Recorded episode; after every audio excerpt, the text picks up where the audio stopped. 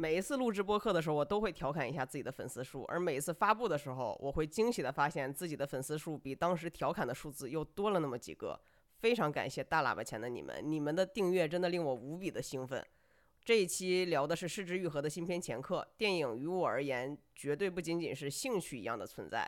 后续我的播客选题也会向电影方向倾斜。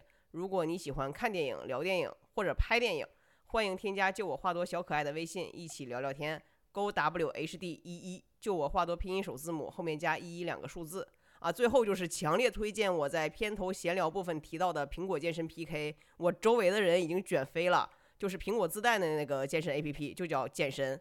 另外就是茶百道的那个芒果蛋蜜汁，如果有人喝过，评论区求个用户体验，我非常好奇，但我不是很敢尝试，因为它好像用的是生的鸡蛋。本期播客提到的电影名称，你可以在 Show Notes 里看到。啊，话不多说，我们进入正片。噔噔，哎，你喝的是茶百道是吗？茶百道有个芒果鸡蛋，芒芒果鸡蛋什么玩意儿的，你可以尝一下。我一直看到那个东西，我不是很很敢尝试。鸡蛋太多脂肪了，我吃点那个桑葚果茶拉倒。我跟你讲，你要是九点钟之前再不给我打这个电话，我就要催你了。为什么呢？因为我跟人苹果 PK，我今天还差了几分。我打算录完了以后，十一点多钟，趁他出其不意，再去爬半小时楼梯。我要录到十。我们要录到十一点多钟这么久啊？不是，我担心。来吧，开始吧，我不记得再说吧。OK，可以，我先来开。从哪开始说啊？啊，你说吧，你说。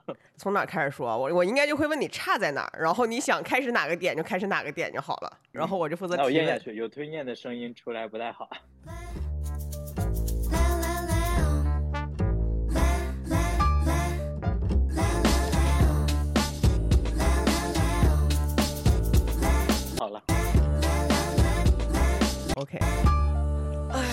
家好，这里是依旧没有和毛书记连上麦的，就我话多，我是杨哥。然后今天我跟我的一个好朋友，哎呀，我就称呼你为张哥吧。我跟我的一个好朋友张哥来一起聊一聊，准确的说是一起喷一喷这个《失之愈愈合》的新片前客。然后当时我是把这个资源分享给张哥之后，张哥甩了我一个豆瓣开分，然后说开分七点一，瞬间没兴趣。啊，现在我下午看了一下，现在开分已经到了六点八了。我首先想问一下，为啥你们资深电影爱好者也会参考豆瓣评分啊，哥？我觉得首先啊，三个点，我不是哥，咱们就是别把我年纪叫大了，小张，小张就行。好的，小张。然后，然后第二个点是我自己自认为自己只是一个普通的爱好者，以及今天我觉得主题我不是要喷他，就是也是聊聊。说实话哈，前客，嗯，我不觉得它到那种需要辱骂的，但是说它是一部佳作嘛，我不觉得。呃，整体来说，就是比比起它在，呃，戛纳或者说是整体的影评人那边受到的赞誉和褒奖而言，我认为它可能是有一定的名不副实，这是我首先的定性。然后第三个就是回答你刚刚说的问题，为什么我会去参考豆瓣评分？首先，我不是说只看豆瓣评分的一个人，但是我至少是觉得，在目前国内 所有的电影平台上，豆瓣评分是确实参考价值是很大的。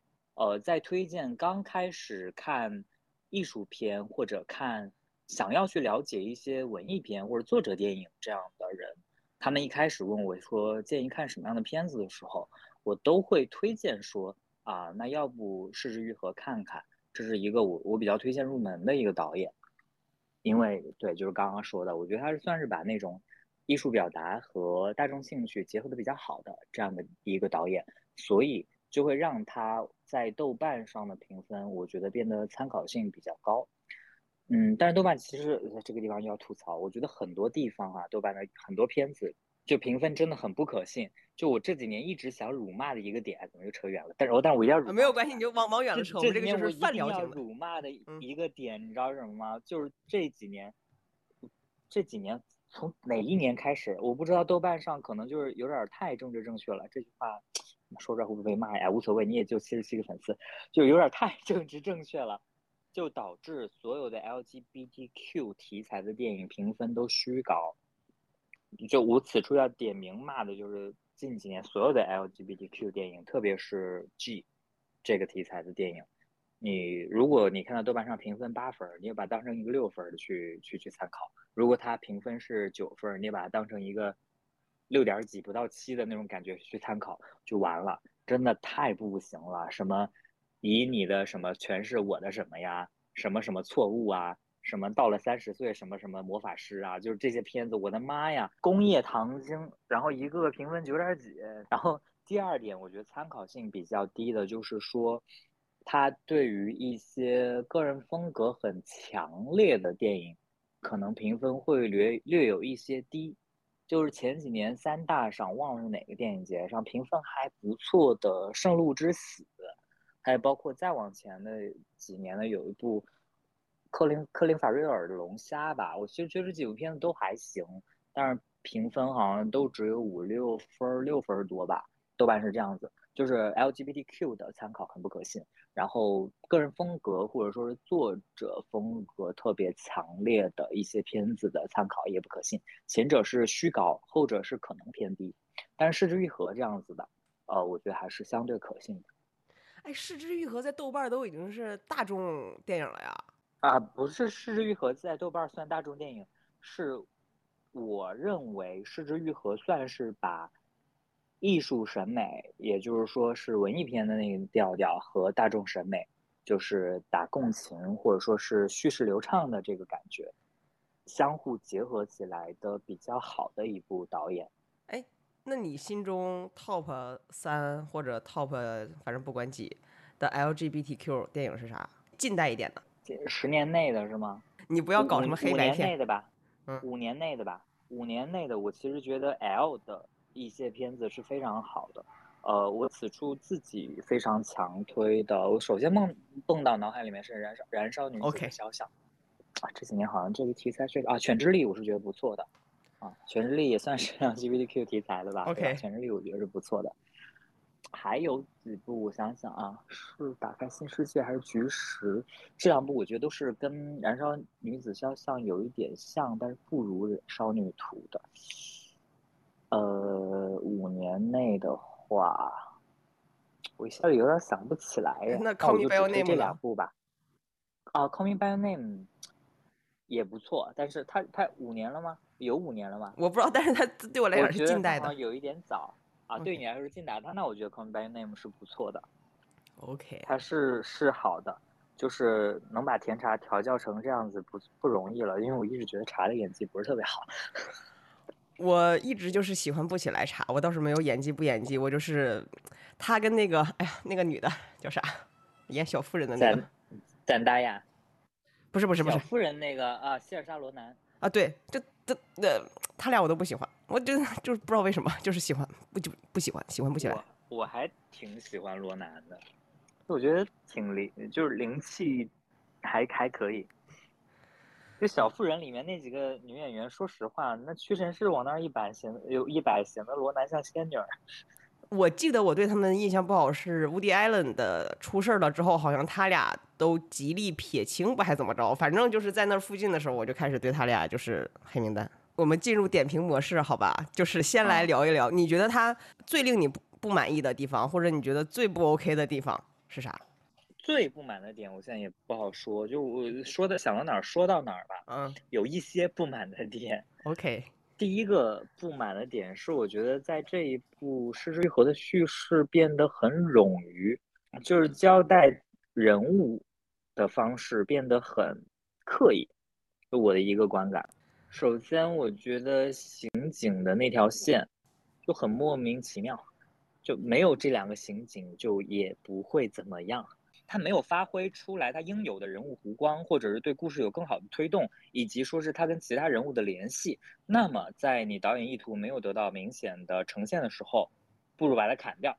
但是我们也不知道到底是为什么，也许他是迫于，呃，怎么说，片方压力，或者说是，呃，制片、编剧等等，因为毕竟是韩国拍嘛。那裴斗娜也许她是一个必须要保住来、保保下来的角色，或者怎么样，我不清楚。但是最后出来呈现出来的感觉，就让我觉得这条线是个废线。至于说回重头戏的角色，那宋康昊当然是重头戏，怎么着，男主角肯定是重头线。但我觉得他的整个人物没有立住，他有点胡编。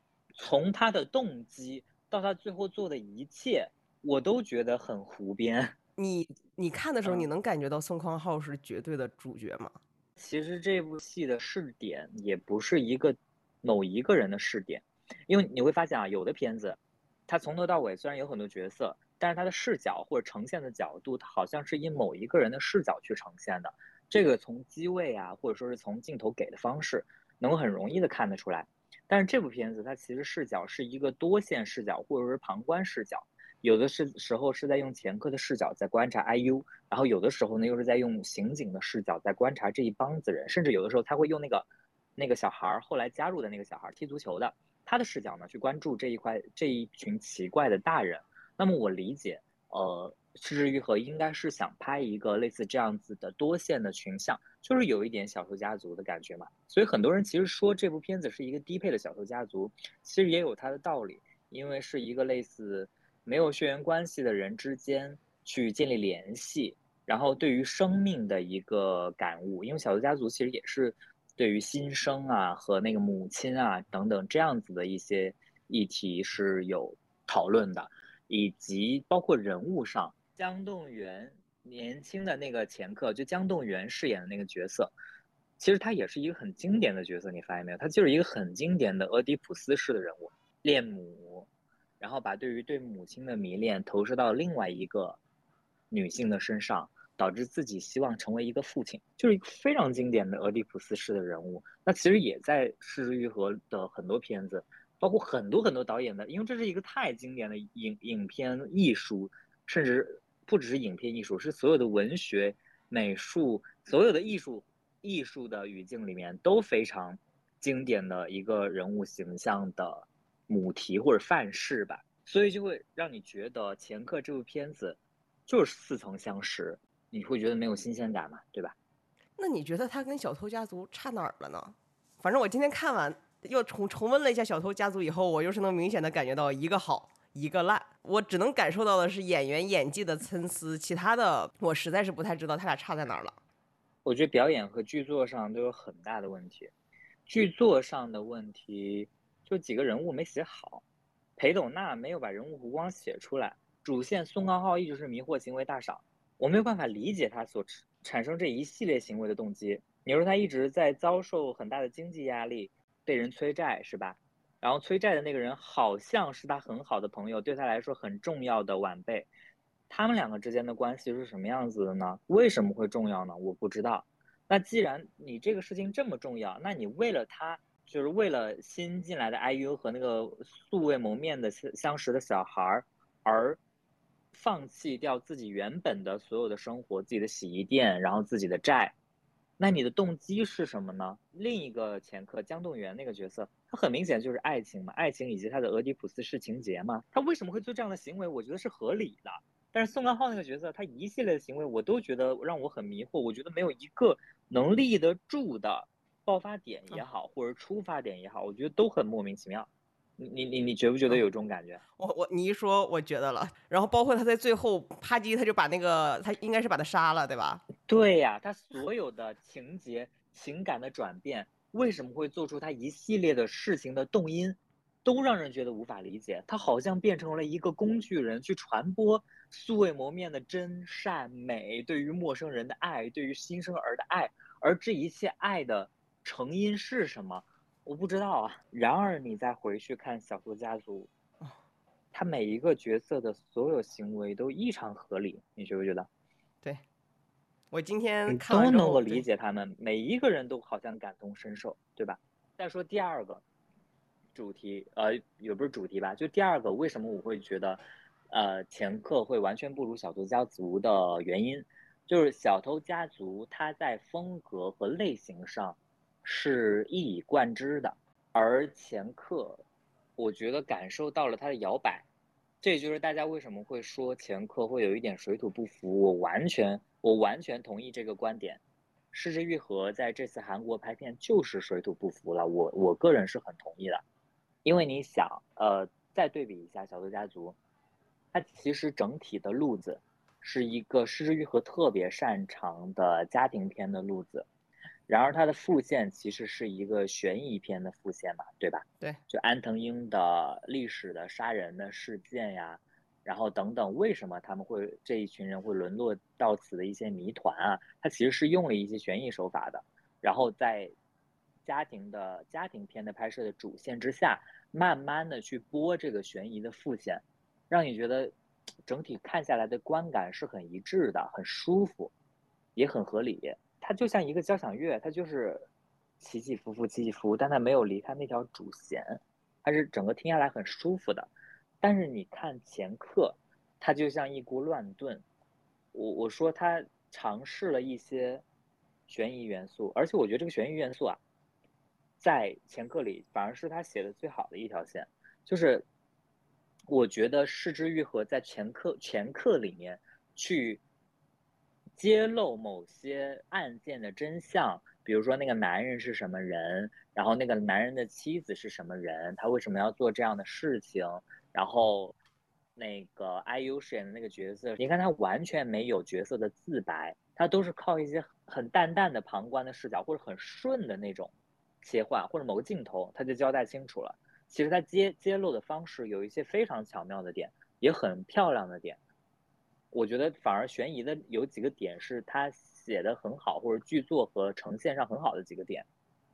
然而他没有把它放大，或者说是贯穿下去。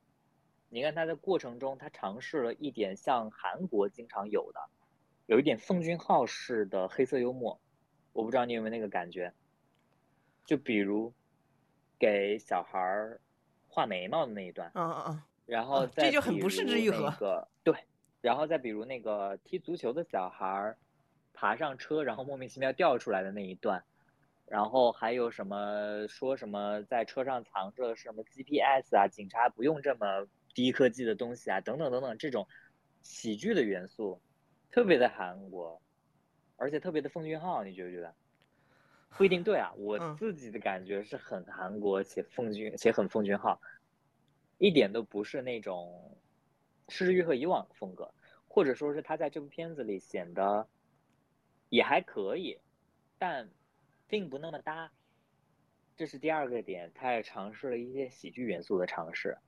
然后整体呈现的高光时刻，又是失之愈合最拿手的家庭片的元素，或者说他的那种日式的情感表达的元素，就比如为人称道的高光时刻摩天轮呀，然后躺在床上的什么谢谢你出生在这个世上啊，然后等等等等，反正这样的一些起伏的重点啊，都是失之愈合最拿手的部分，日式的那种情感的氛围或者家庭的氛围，这是第三个。第三个风格的呈现，然后第四个，他也尝试了一些公路元素。你看，他比如去到那个江栋元成长的那个保育院，然后他比如遇到那个那个一九八八里那个娃娃鱼那个客串的假买家等等，就是单元式单元式的推进，它其实是很公路片的，对吧？嗯。那你看，它既尝试了悬疑的元素，又尝试了喜剧的元素。又尝试了公路的风格，又要把失之愈合个人的那种擅长的日式温情家庭全都加进去，它最后就啥都差一点，我啥都看到了。但你说这四种，他都有错吗？他都没错，他合格吗？他都合格。失之愈合基本功当然在啊，这四种元素我我单看下来每一条，我觉得都合理，但我觉得好像有一点迷失掉了，就是。不要那么多东西，砍掉两种，甚至砍掉三种，留下剩下的一种，把它无限放大，这部片子都有成为佳作的可能。我这么觉得。你刚才一说完这几种风格，我觉得确实就是家庭式的那个。我我的第一反应啊，也可能不一定对啊。我来一下张那个小张发言，就他那个我的反应不一定对。对，两个经典镜头，我一下子觉得就差在了 演技上。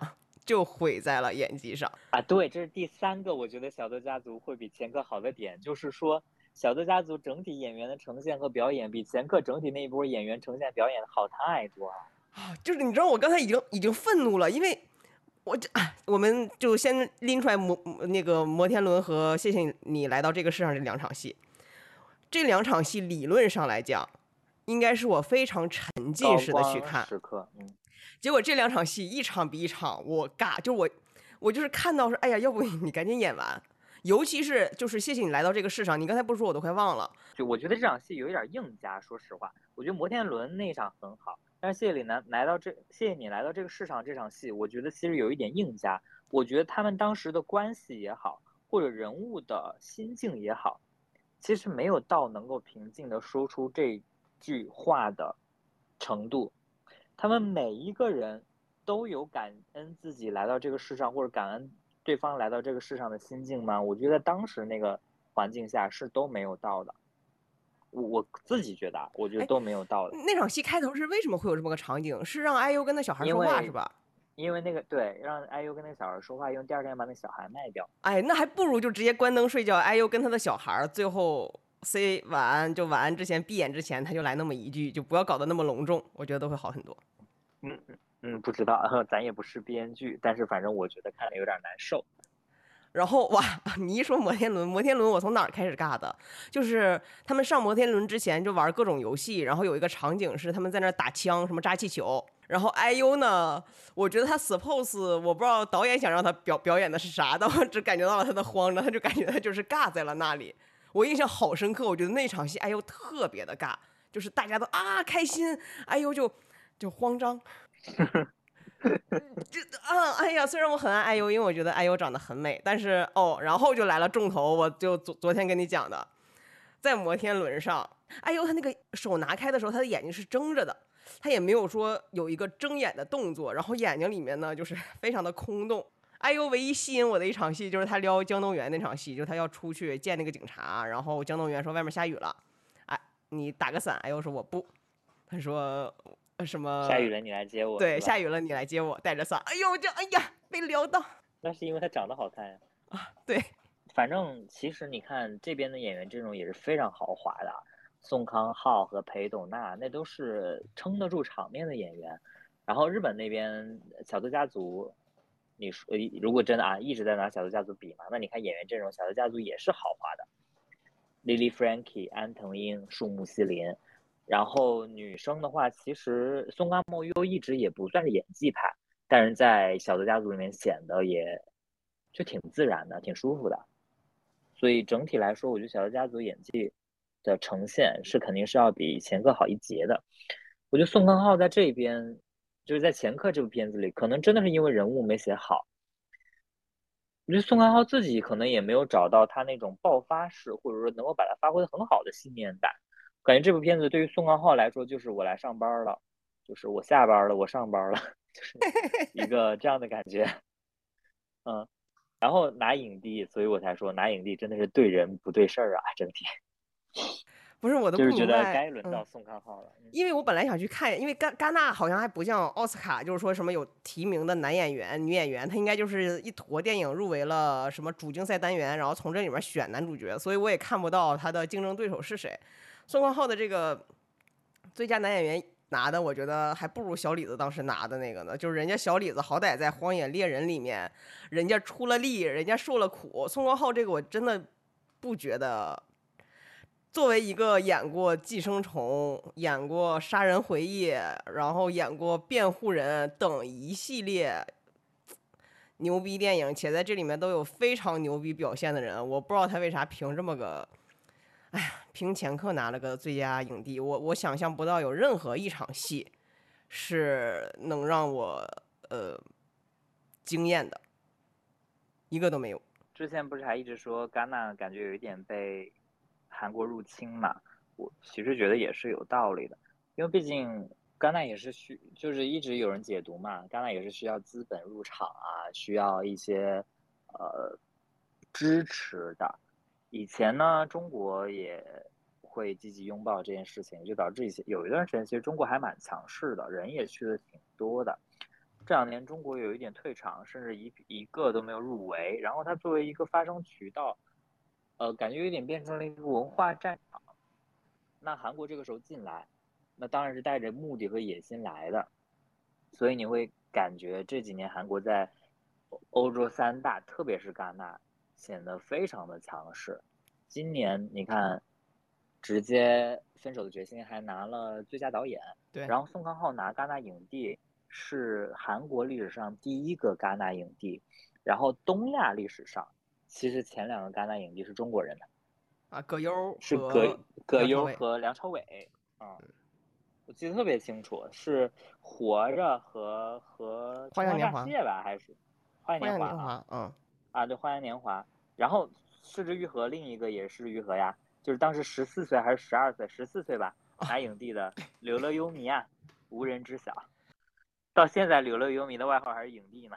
哇，无人知晓，哎，你看看一个拍拍了无人知晓跟小偷家族的，嗯，失之愈合，给我搞了一个这么个强客，我操，但是也，我觉得其实我能理解为什么钱鹤会这样子啊。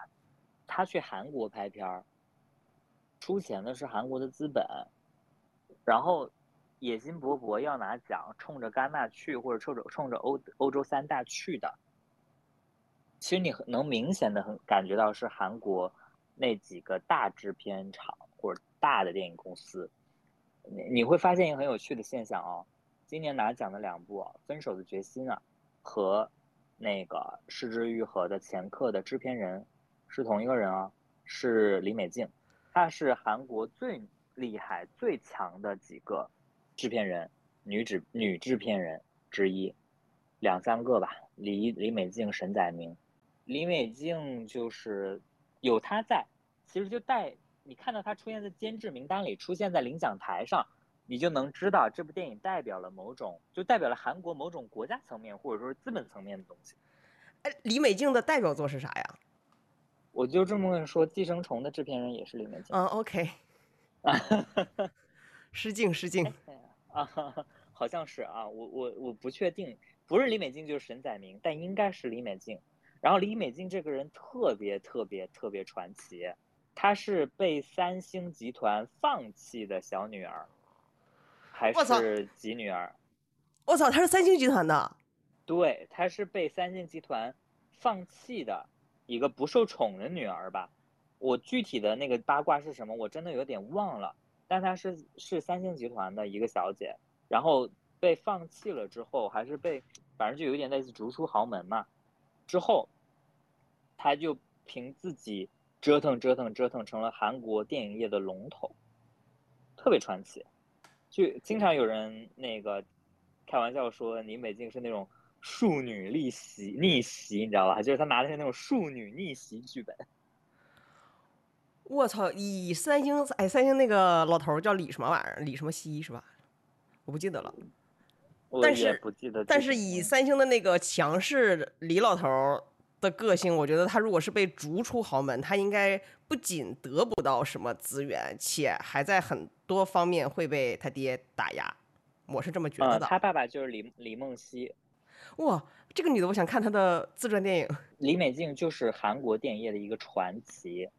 然后你会发现，韩国电影业的制片人、大制片人很多都是女的，什么李美静，然后还有发掘那个朴赞玉的沈哉明，和还另外一个制片人叫什么郭郭信爱，郭信爱是后来出来的，也是跟呃《寄生虫》的那个制片人之一。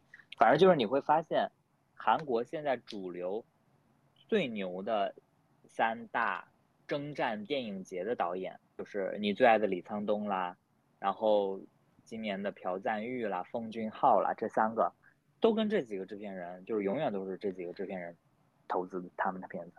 哎，韩国不是一个就是男男性主导的世界吗？嗯，对，但是在制片人这个行当，真的就是女的几个女的特别强势。然后扯远了，就是回来再说，你就会发现这个片子李美静在这个地方压场，你就能知道它代表了某种韩国文化要拿它去做文化输出的立场。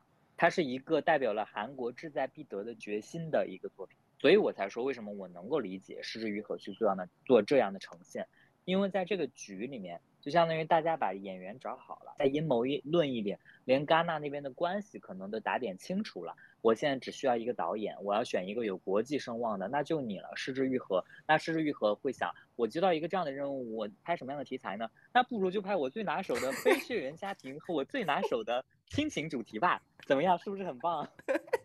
你觉得呢？是吧？你如果是你，你也会选合理选一个这样的。嗯，我我自己剖析了一下 失之愈合的心路历程啊，我觉得是这样，因为他不会在这个局里面去做突破。那他加了那些有的没的悬疑，什么公路、黑色幽默，那他是拍一部韩国电影，他要让韩国观众喜欢，我觉得也是一个点啊。我不知道啊，我我自己啊，这以上全都是。不是失之愈合导演本人说的啊，都是我替啊。失之愈合听不懂 Chinese，那我觉得侧面证明他就是一个很厉害的呀。他入乡随俗入的很好啊，他把一个韩国片子拍的挺像韩国片子的呀。哦，确实，这部片子如果你不告诉我导演是失之失之愈合，我真的是从方方面面都看不出来哪里失之愈合了。也看得出来，那几场高光戏还是很失之愈合的，但是会让我的感觉就像是一个韩国新导演在模仿失之愈合。对，因为他的节奏。不是之愈合，是之愈合，我我我我我搞不出来那种专业的词啊，但在我看来，是之愈合去讲一个故事，它不是按照这样的节奏讲的，他还是拥抱了一下，我觉得韩国观众审美的，我个人觉得是这样子。然后在这个局里面，他的个人能动性其实并不那么强。这部电影从导演到演员全他妈是打工逻辑是吧？嗯，我觉得他是打工逻辑，因为如果他要去尝试他没尝试过的题材，或者是突破一下他个人的风格。甚至是把他个人的形象或者个人的那个，呃，所谓的作者电影、作者电影那边偏一偏，让他作者的形象更突出。我觉得他做这样事的前提是他的安全感，或者说是或者说是信念感。那这样的事情一定不会只在日本发生，我觉得不会在韩国发生。所以我很能理解他为什么会选择一个这样的主题、这样的剧本、这样的呈现，因为他我觉得是不求有功，但求无过吧。有功更好，无过也行。那我当然去选择我自己拿手的呀。可是你觉得《是之愈合》以往的电影每每一部之间是有突破的吗？有一些是有的，但是我觉得这些年啊，《是愈合》是一个趋于成熟或者说趋于封闭的一个状态。我这几年是觉得有一点这样。你这么说完，我觉得这部电影没准奉俊昊拍会更好一点。那奉俊昊是人家说不定有别的项目啊，不知道呢。明年戛纳见。对呀，明年戛纳说奉俊昊又出来了。而且你想啊，人总是要分着端碗水啊。去年人家寄生虫已经那那么风风光光了，今年该轮到几另外几个大哥了吧，对吧？我，哎，你明年说不定还不是风云号，你明年说不定你们家李沧东又出来了。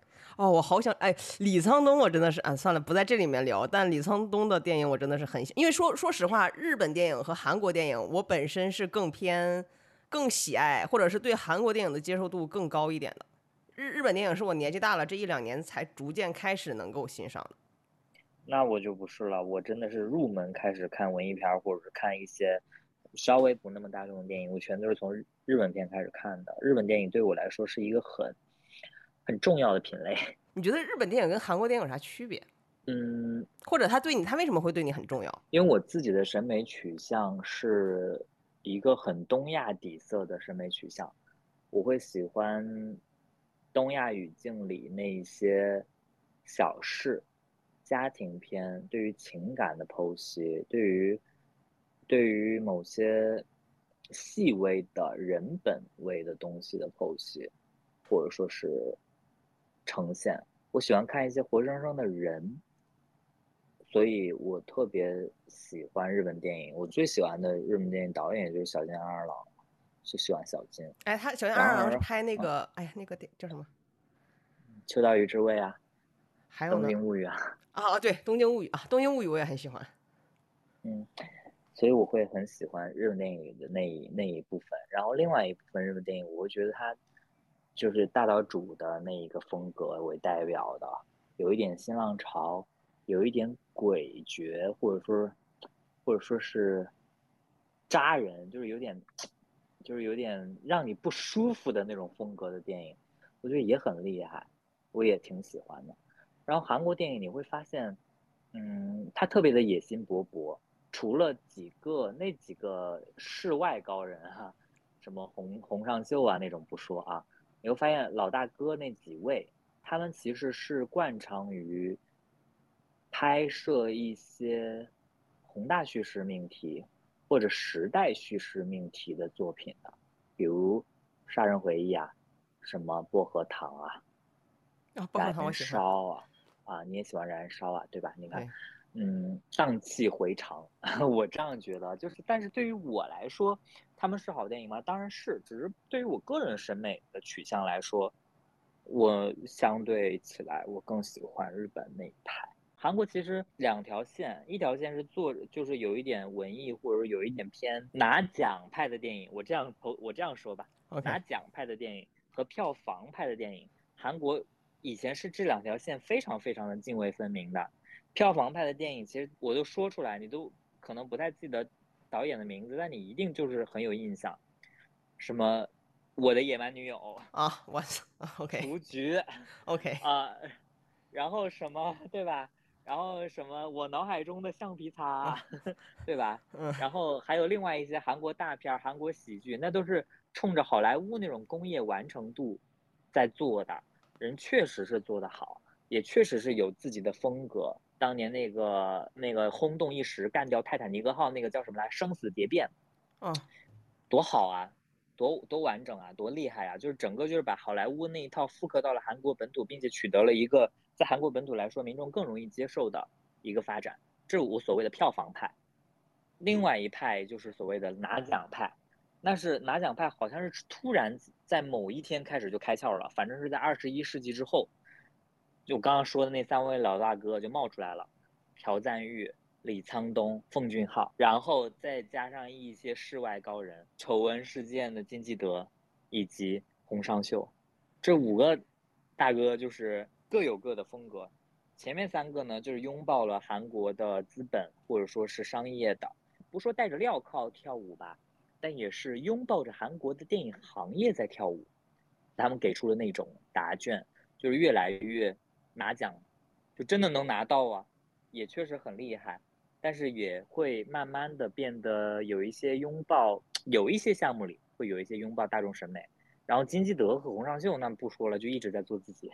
他们是真的特别作者电影的两个导演，就是这两条线拿奖派和票房派，在韩国都发展的很好。我觉得这个就在于人家电影行业或者说是有关部门脑子清醒，我就是抱着目的在做这个事儿，跟我们互联网行业搞 KPI 一样，是吧？一个就是搞调性，一个就是搞数据，执行到位。对啊，我觉得我觉得韩国电影给我的呈现的感觉就是这样子。哎，那日本电影有这种分法吗？我自己的感觉没有这么泾渭分明，导演的形象更加清晰，而且我觉得，我觉得对，韩国还没有出现像日本电影史上一样的那种神一样的人。你说现在这五位大哥有机会吗？有，是吗？还不是，我个人觉得还不是。你觉得一个什么样的导演能够封神？在你的视角里，我先帮你把水端了。从学术的视角里，它要对电影史的推动有作用；但在我的视角里，它有那种能够超越时代、永恒留下的作品，并且一不止一部，应该是有很多部，形成了一个属于他个人的宏大叙事。我现在觉得最有可能完成这件事情的人是李沧东，加油，东哥！在韩国的这一边，对我真的觉得最有可能完成这件事情的人，在我的视角里是李沧东，因为洪尚秀的终局是洪迈，洪迈。有红麦在这儿了，红让秀红哥再怎么努力是吧，也是第二个红麦。哎，说说说回这个电影本身，你觉得这里面能最称称得为好的呈现的一些片段或者是方面，你觉得是啥？你说前客吗？对，我刚刚其实有提到，我觉得他在悬疑的那条线的那一个侧写和故事的铺陈很精妙，呃，很精巧，就是完全没有自白，你会发现吗？就是 IU 从来都没有说过我是一个啊特殊工作者，什么样的原生家庭，我为什么会做这样的事？那个男的是谁？雨欣为什么会出生？他从头到尾没有出过一句这样的自白，但是都是随着故事的推进，轻轻巧巧的把这些事情慢慢的给你揭开了，而且揭开的方式让你觉得很合理，而且很有惊喜啊！说到这里，就令我生气的点是，反而在家庭这一坨有两句。台词我都不能说是自白，令我非常的呃，一个就都是那个江动员，应该都是江动员说的，就江江动员来揣测 IU 的动机，一个就是说啊，你你你你都不跟你的孩子互动，是不是担心卖掉的时候呃舍不得？还有一个什么玩意儿来着？还有一句就是你不你不跟他建立联系，是因为不想他有个杀人犯妈妈啊？对对，就是嗯。这两句台词我觉得好好非非常扣分，因为这这两这两句台词都是我作为观众，当他说完那句话的时候，我的反应都是我你闭嘴，就是我想自己去发现它，感受它，然后理论上来讲，我感受完应该是啊。就是觉得妈妈好伟大，妈的，他说出来了，你非得给我说出来是吗？对，而且关键是哎呦还没有接住，你知道吗？哎呦就接了一个，就是苦大仇深的妈，就仿佛我的妈，你知道吧？就抓我妈，就说啊，对呀，那就是我想要的，你就是你，你懂得了我，然后把他的无奈写在了脸上，啊，我就，哎呀，我好伤心，我这两句台词令我非常的伤心。我记得你还说不喜欢裴斗娜的天台戏和不喜欢裴斗娜的沙滩戏，因为觉得很俗。我对我尤其是沙滩戏，我来准备这一期的时候，我又回忆了一下，又越回忆越生气。首先那个沙滩，那个沙滩也是太典型的一个场景了吧？就是古今中外啊，外好像都没有了，可能就在 我们内地和一些电视剧的场景。会出现沙滩，然后什么爸爸妈妈和孩子啪啪搁那戏水，且那个沙滩裴斗娜的第一个亮相，我去，就大家如果去看的时候，你们仔细注意一下裴斗娜那个尴尬的，我也不知道是个什么玩意儿的表情，就是那个镜头打在他的脸上，然后裴斗娜应该是这部影片第一次产生了表情，那个表情呢，suppose 应该就是。调整了一下心情，然后要去跟他的那个杨子玩耍，然后那个那个微笑啊，就是非常的，我也不知道想表，就是我不知道他想表达啥。我所有能揣测出来的都是一个非常俗套的什么偶像剧才会有的，他出现在了《失之愈合》的这部拿奖的裴斗娜的脸上，然后他们就进行了一番尴尬的戏耍，非常尴尬的戏耍。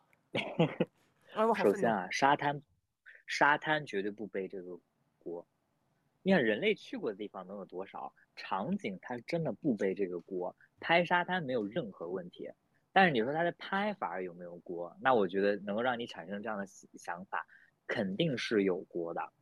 为什么选在沙滩？我觉得要选就选，但是你要选在这个环境，你是需要环境去给给你的叙事产生一定的作用，或者说是能够营造出你想要的那一个人和环境的对话，或者说是呃。你对你与你主题的体现和升华，你说古今中外大家都拍沙滩，当然是啊。那偶像剧拍沙滩拍呀，大师拍沙滩也拍呀。但大师拍沙滩跟偶像剧拍沙滩能一样吗？就 在这部电影里面，它就一样了。我操！啊，对，在这部电影，它是玉和为什么拍成这样？突然你觉得很俗套，那就是说明他没有把这个场景呈现好嘛。然后，如果你真的是对于怎么样用环境去讲故事。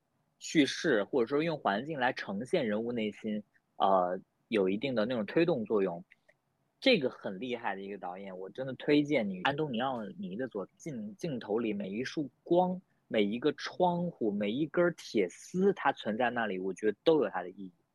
而且我非常非常非常推荐他的《奇遇》。OK，就这一部是他把景深和场景玩到了，呃，怎么说是一个登峰造极的作用的一个一个一个片子。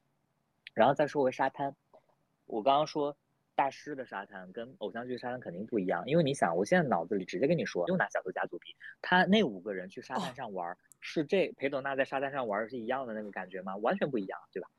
你觉得那五个人在沙滩上玩也是一家人，看起来一家一家人在沙滩上戏水，但为什么那个时候会让你产生感动呢？啊，对我那时候好感动，因为我第一想到的就是那个奶奶说了一句，就是谢谢你。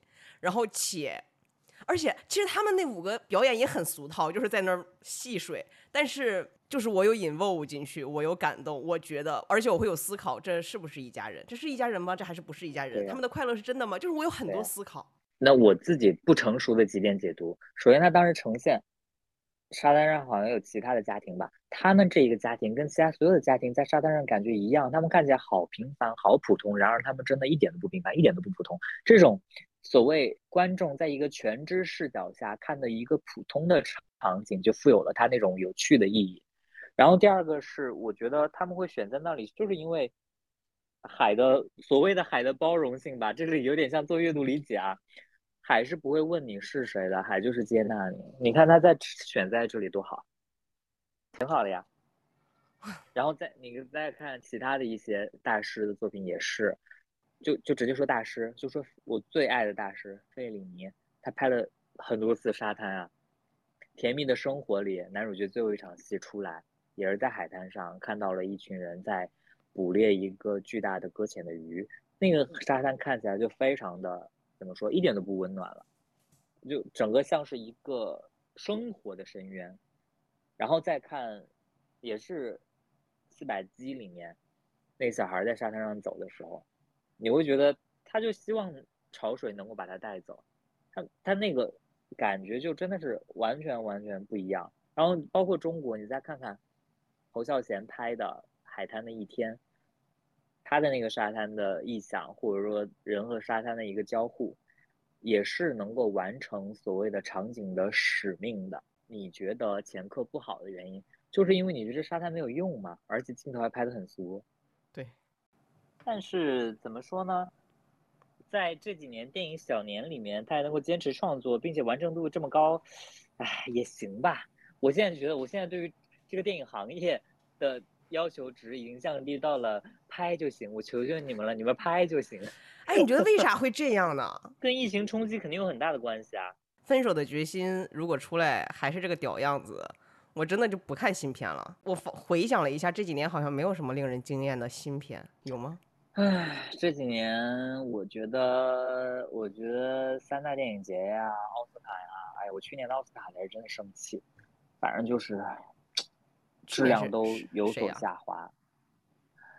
去年最佳影片是《静监听女孩》，我真的，我当时看到之后，我真的满我一肚子火。什么东西啊？OK，那个改编电影什么玩意儿？对呀，改编电影什么玩意儿？连个原创剧本都不是，直接上来就最佳影片了，而且就，哎，我真的哎算了，哎这个但我记得在这儿吐的。美版《无间道》是不是也获过奥斯卡的什么玩意儿啊？我没印象了呀。我就你这么一说，我忽然想起来，我不是 diss 改编电影，我不是 diss 改编电影，而是 diss。监听女孩这件这个片子就是很 normal，你说它差吗？它不差。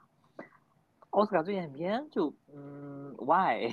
但是这两年确实也没有什么好电影，我我我印象中啊，偶尔也有，比如说我记得去年有一部我还挺喜欢的片子，叫《法比安》，我觉得很不错。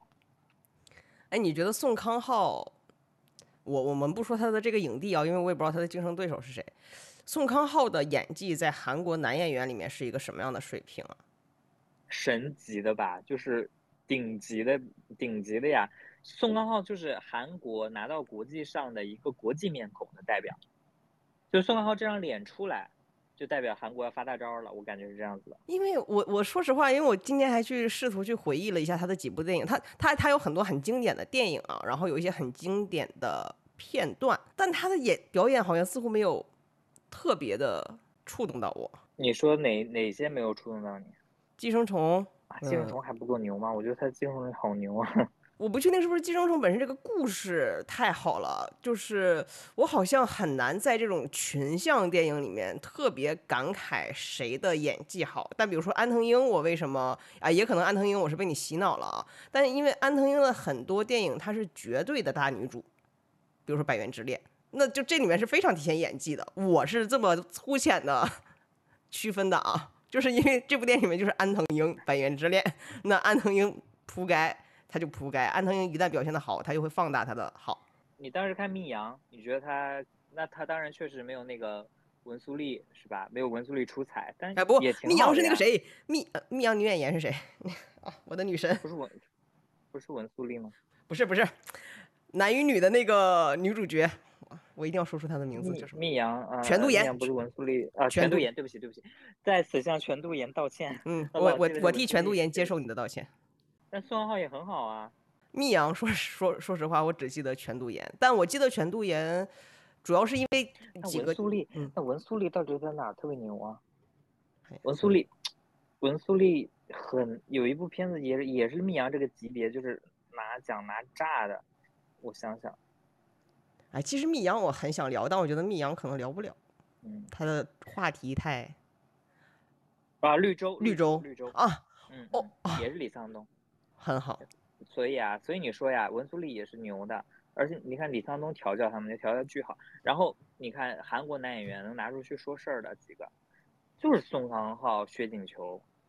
啊，薛景求我喜欢，薛景求我是记人比记电影要，就薛景求给我的人的，哎，这这这是评价一个好电影、好演员的呃维度吗？就是我会更记得薛景求这个人，而我会更记得宋康昊出演过的电影。这是你的一个感性判断，但是怎么说，他们俩都挺好的。觉得维度你看怎么见仁见智，怎么说吧。有一些演员太过突出的，会导致电影像演员的独角戏，然后导致电影的光芒会失去。我觉得这个也不一定真的是演员特别好。就像大家都说小丑特别好，但我真的觉得，唉，菲尼克斯在小丑里就是有一点太过了。他他不是那种贬义的用力过猛啊，但你一说我会觉得他有点嗯用力过猛，但是是偏褒义的。对，就是他非常好，非常厉害，但是他的厉害是在于，我感觉就是他像扯着我的耳朵在喊，你看看我杰昆·菲尼克斯多牛多厉害，而不是说你看看小丑这个人物多悲伤。呀，对我我给我的感觉是这样的，对吧？嗯，你觉得 IU 还还还适合演戏吗？我觉得 IU，嗯他，我觉得能救 IU 的只有朴赞玉和李沧东了。就是我觉得 IU 这个角色有点对他，嗯，挑战过大，因为他前面就是他演什么不羁的卖淫女那一趴吧，我觉得还可以，就是吊儿郎当什么拽不拉几的，但是他。呃，没有办法去 handle 受比较复杂的情绪。当他面对复杂情绪的时候，他的处理方式就是慌张、惶恐和茫然。我觉得反正就是，我觉得他有点像木头。我说出来了，我端水的人我都说出来了。我觉得他又像木头，在这个里面真的太像木头。我觉得他如果想要从演技派的路线上走，能救他的只剩李沧东和朴赞玉了，导演对于一个演员，非常重要。他能干啥呢？因为你一直在讲调教这个词，因因为我之前也不是调教，甚至是捕捉，因为我之前不是也在这个行业里面嘛。嗯其实遇到过一些相对资深的导演，当时我带的女艺人，对不说是谁了嘛，反正就是女艺人，我们去现场拍戏的时候，其实有一场戏很难拍，很难拍。但是后来其实那场戏，因为那一那一些戏或者那个角色，我们当时入围了白玉兰的最佳女配的争夺的。然后那一场戏我印象很深，就拍了一个下午加一个晚上，拍了三四十条，都没有拍出来。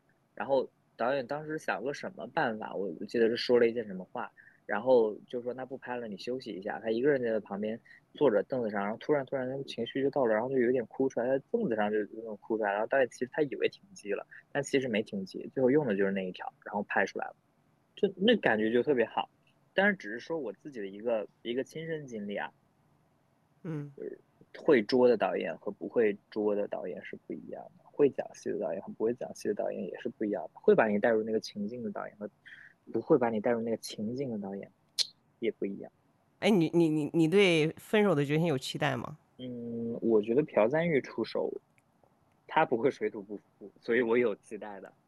你觉得汤唯怎么但样？是呃汤唯还行啊，而且他演的是个中国人呀、啊那有什么？他很合理啊，对不对？不是，哎，你这个逻辑，你觉得他的演技还行，是因为他演的是一个中国人，他至少一定会像一个中国人。他不会啊，他不会水土不服啊，一定他会像一个中国人，他演的就是一个中国人。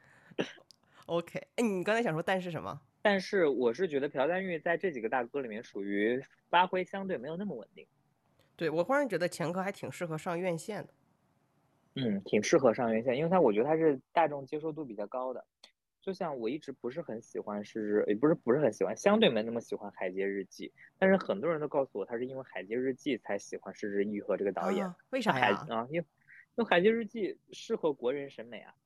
啥审美啊？我我也是，嗯，嗯，四个漂亮女孩儿里面有好几个都是国人的熟脸，并且是大家好感度比较高的演员，这是一个 基础，对吧？OK，然后第二个就是亲情家庭，然后还有那种，呃呃亲情话题、家庭话题，就是这种有一点小清新感的，就天然容易受到女性观众的喜爱。所以我感觉就经常会有女孩儿，就真特别就是女孩儿会跟我说，她就是因为小时候小小时候呸，因为《海街日记》才喜欢石之愈合的。可能我不是女孩儿，就是我我看了一下，我看过他的其他电影，就《小偷家族》就不说了，《无人知晓》《步履不停》《如父如子》，我都能想到很多令我啊对《海街日记》，我这不知道，就是四个女的在海边聊聊天儿，就是啊，清新啊，还不如你给我推荐那个《么压力啊。欢乐时光》是谁的？啊，冰口龙介呀，啊冰对呀欢乐是我这几年最喜欢的日本导演了，《欢乐时光》仨小时，而且我还是在跑步机上看完五个小时啊，啊，五五个小时，对，五个小时，嗯，好吧。冰口龙介人我觉得是个天才，这几年我觉得是非常非常非常风头正劲，也很值得去关注的一个日本导演。他最开始我还会担心他像侯麦，或者说是对侯麦的某种拙劣的模仿，呃或者不是说拙劣的模仿吧，对于侯麦的某种完成度比较高的模仿。但是这几年我觉得冰口龙介越来越有自己的风格，或者知道自己要拍什么。你觉得冰口龙介的风格是啥风格？多聊多聊一句，因为冰口龙介有几部电影我也非常喜欢。冰口龙介的风格，我自己理解的话，他会偏向于小切口，或者说是一些话剧式的表达。他对于去呈现场景或者说是情节的流转，或者说那种宏大的命题，呃的表现方式，他会相对于喜欢在小空间或者说是文本的钻研上去完成。他是一个特别特别文本化的导演，我觉得他像是一个作家导演，或者说是喜欢讨论哲学命题的一个导演，呃，就会让我导致看他的电影有的时候我都不会太关注画面，不是说它画面不好啊，而是我觉得相对画面的话，它的文本给我的冲击力更大。嗯，那画面当然也好的呀，为为人大家津津乐道的那个驾驶我的车，大家伸出手把手伸到天窗上抽烟的那一段，绝了呀，是吧？但是驾驶我的车是我看过冰火龙界电影里面我最 get 不到的，但没没有说不喜欢，但是我是看完了驾驶我的车才看了他的其他的电影。那看完了以后，我一嗯下子就觉得驾驶我的车就哦哦，各花入各眼。驾驶我的车，我会觉得它在结构上很有意思，就是戏中戏很普通，或者说是一个很俗套的一个呈现，但是它拍的戏中戏就特别有意思，因为两边的文本形成了一个特别有趣的交织。哇，张哥啊，小张，哇，听你聊聊电影真的很爽。我瞎瞎讲啊，就是大喇叭前的观众，大喇叭前的听众，如果听到觉得我在瞎扯的，没错，我就是在瞎扯，我就只是在说一自己感性的认知。哎呀，这个你等我火了，我再重新帮你搞一个免责声明。但是至少大喇叭前的听众，这至少是我个人的感觉，因为我最近刚好在看那个戴锦华的公开课，我觉得听你去聊这些，有听戴老师公开课一样的愉悦感。我也没有说你俩是一个水平的，但我只能说愉悦感。吓死我了，吓死我了！我不敢，不敢。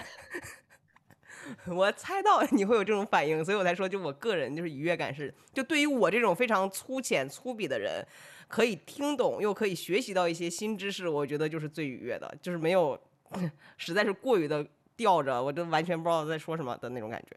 咱们就是说，说不定过明年到过几个月，甚至不说明年，过几个月我自己再回过来听我现在的这些看法，我都会觉得自己幼稚。但人的认知嘛，就是进步的，所以呃，不断进步的时候，把现在的这一刻的认知记录下来也蛮好的。你不要要谦虚端水了啊！不不要。谦虚，我，哎，你真的会好多他妈端水的词汇呀、我去，你真的是被网暴过多少次啊？我没有被网暴过，嗯，担心被网暴。不是担心被网暴，就是我是一个自我认知或者说是自我认同感比较低的人啊，自信起来，理解吗？就那能能能，我没有那么，对我自信，我自信度有点不够，所以我会我会就是比较谨慎发言。不，我觉得有另外一点是，比如说，你看我就不太会聊互联网相关的主题，或者是健身的，我也没太聊，是可能我略稍微有点了解，因为我了解了，我才知道自己 也没有那么强。但比如说电影，我敢聊，是因为我他妈啥都不懂，我就觉得自己啥都懂。好吧，那就谢谢小张。好，希望看完《分手的决心》之后，我们可以再聊一下，如果我有特别强的各种各样的情绪的话。嗯，好的，或者就是后面什么电影都行，也不一定是新片嘛，老片你讲出来也可以的呀，是吧？老片我主要是还得回忆一下，而且有一些电影我特别想要去聊的，我就想，因为我看电影不是从技术层面，因为我没啥技术，我从从个人个人体验上，但个人体验上去聊电影，我特别怕聊不好，就是我特别怕没有办法把我想的表达出来，比如说《冰空龙界》，我比如说从个人体验出发。比如说《男与女》，我可以先跟你预定一下，《男与女》是我一直想聊的一个电影，我不确定跟有没有跟你讲过，对吧？那是我的定型电影。啊，好的，嗯 OK，然后那就今天就到这儿，谢谢小张，啊，不客气，就这样吧。嗯，拜拜。如果你喜欢本期嘉宾小张或者往期其他嘉宾，欢迎打赏并备注他们的名字，打赏二维码可以在本期的 show notes 里看到。就我话多会将您的打赏全额转给嘉宾，不要怕名字打错啊，就只要我能通过名字认出来的，我都会直接转过去。如果不备注的话，杨哥就留下来当做就我话多的运营费用了哈。谢谢您的收听，拜了个拜。